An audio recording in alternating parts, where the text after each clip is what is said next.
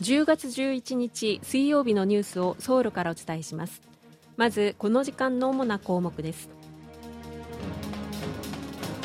治安が悪化しているイスラエルから200人近くの韓国人が帰国しました。IMF 国際通貨基金は来年の韓国経済の成長率の見通しを0.2ポイント引き下げました。韓国語能力試験の海外での試験回数が来年は今年の2倍に増えることになりました。今日はこうしたニュースを中心にお伝えします。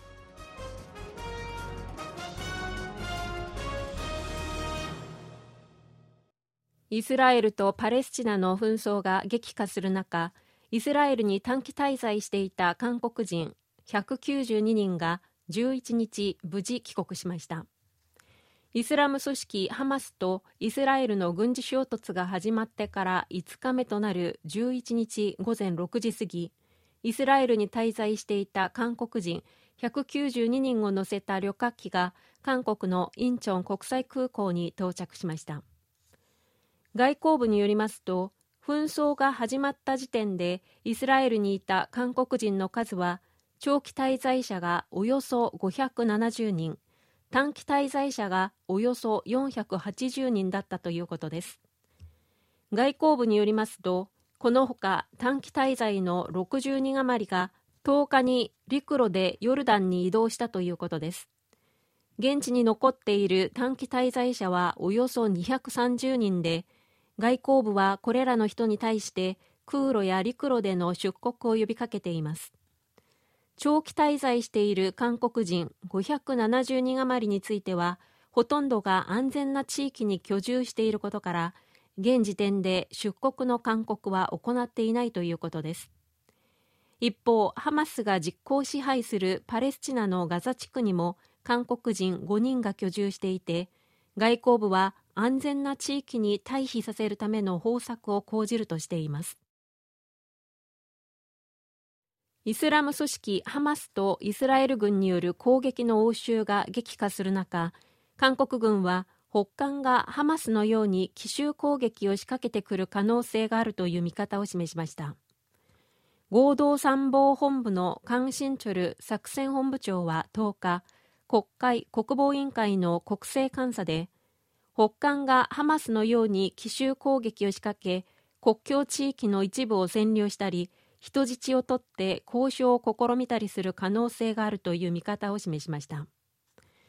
菅本部長は対応策として北韓の挑発の兆候に対する監視を強化し北韓の長距離砲を迎撃するシステムを整備するとともに地上、海上、空中での特殊戦に備えていくと強調しました。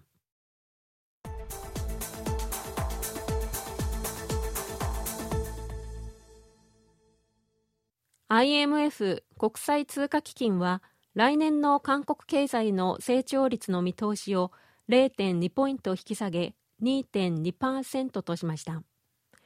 IMF は引き下げの理由について説明していませんが韓国政府の関係者は中国の景気低迷が長引いていることから中国への依存度が高い韓国経済の見通しも悪くなったと判断したようだと話しています。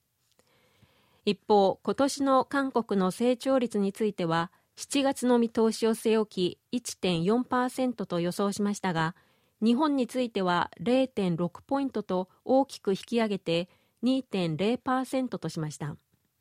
これにより韓国の成長率は25年以上前のアジア通貨危機以降初めて日本に逆転される見通しとなっています。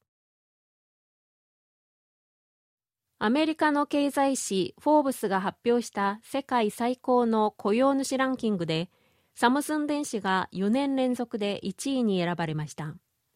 フォーブスはドイツの市場調査会社スタティスタと共同で世界57カ国のおよそ4000社で働く合わせて17万人以上の役員従業員を対象にアンケート調査を行い上位700社の順位を発表しました。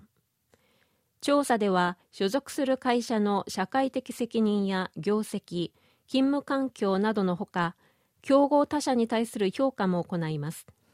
回答は匿名で行われます。サムスン電子は5年前の2018年には76位2019年は106位でしたが2020年から4年連続で1位を維持しています。2020年はコロナ禍の中リモートワークを積極的に導入した IT 企業の順位の上昇が目立ちました。中でもサムスン電子は従業員の安全と健康を最優先する姿勢を取ったことや製品の生産や販売への支障を抑えるための対策を強化し業績として成果を上げたことが評価につながりました。今年の2位はアメリカのマイクロソフト。3位はグーグルの親会社アルファベット。4位はアップルでした。上位20社のうちアジアの企業はサムスン電子だけです。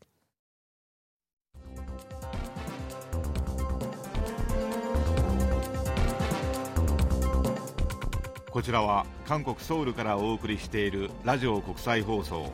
KBS ワールドラジオです。ただいまニュースをお送りしています。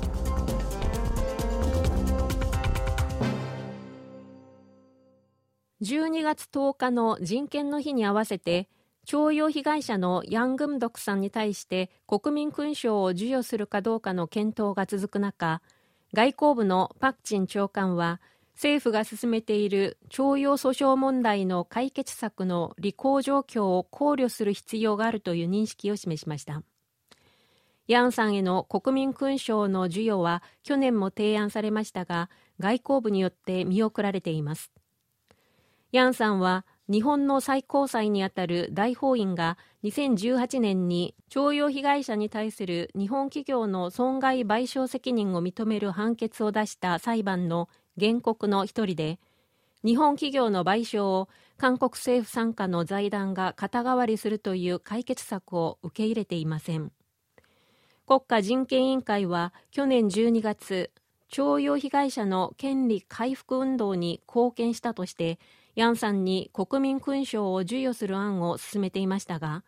外交部が関係省庁による事前協議が必要だとしてストップをかけています。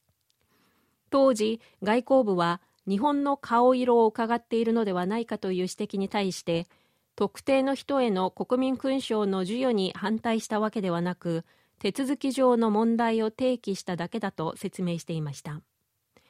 パク長官の今回の発言は国民勲章の授与と徴用訴訟問題の解決の関連性を認めたものとして受け止められています。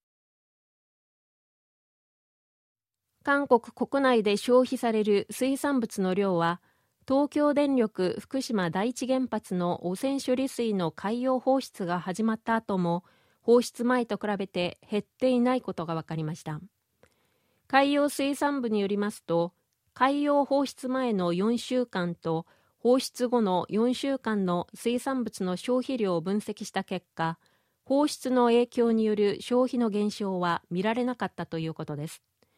また大型スーパー3社の水産物の売り上げは増えソウル最大の水産市場農梁人水産市場でも小売は40%卸売は50%それぞれ売り上げが伸びたということです。